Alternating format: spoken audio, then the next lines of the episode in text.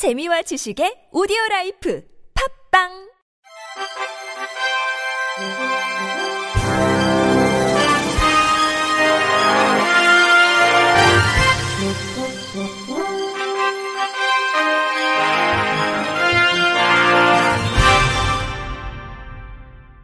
청취자 여러분 안녕하십니까? 6월 첫째 주 주간 KBRC 뉴스입니다.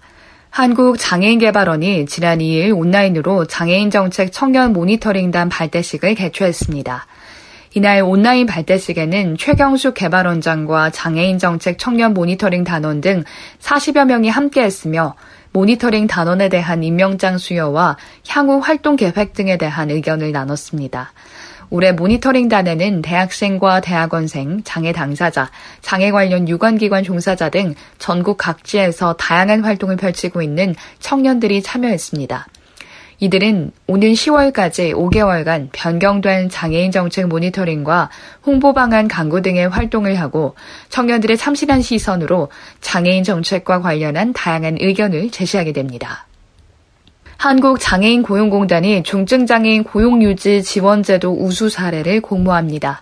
이번 공모는 중증장애인 근로자의 고용유지 성공 사례, 기업의 중증장애인 고용 확대 유도 사례, 개별 사업별 업무 노하우 등에 대한 우수 사례를 발굴하고 확산시키기 위해 기획됐습니다. 지난해까지 근로지원인 지원 사업에 국한해 사업 위탁기관을 중심으로 진행해왔던 우수 사례 공모를 올해부터 중증장애인 고용유지 지원과 관련된 모든 사업으로 확대합니다.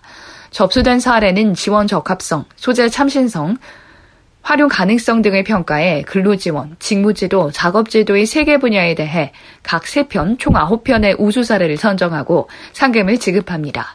공모에 참여를 희망하는 국민은 공단 누리집 양식에 따라 사례를 작성해 오는 30일까지 고무 전 대표 전자우편으로 제출하면 됩니다.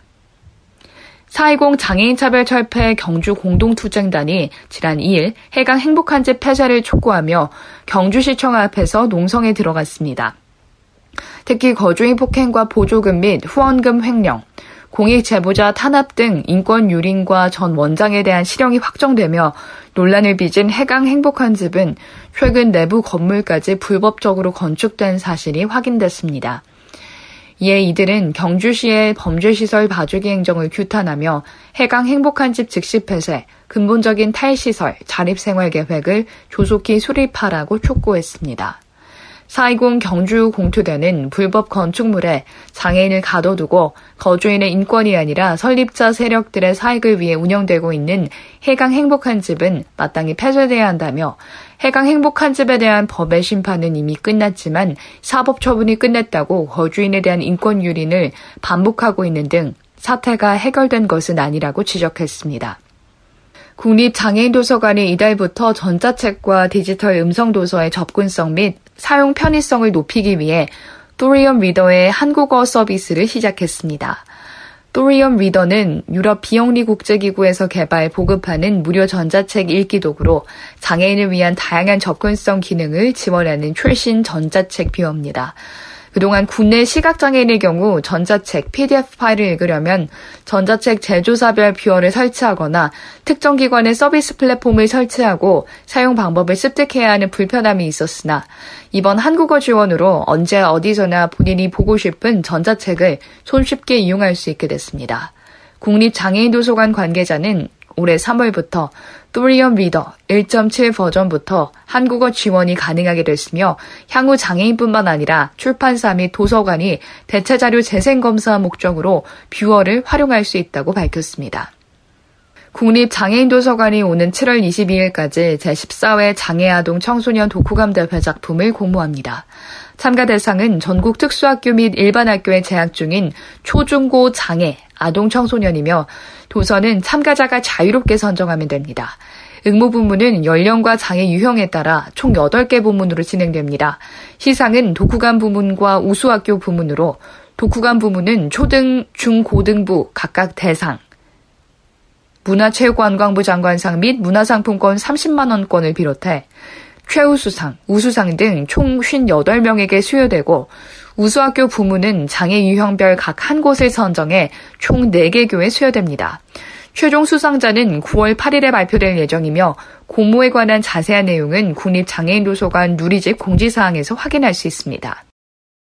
대한장애인체육회가 제5대 집행부 첫 이사회를 열고 규정을 개정해 장애인 국가대표 선수들의 훈련시설인 이천 훈련원의 명칭을 이천 선수촌으로 변경했습니다.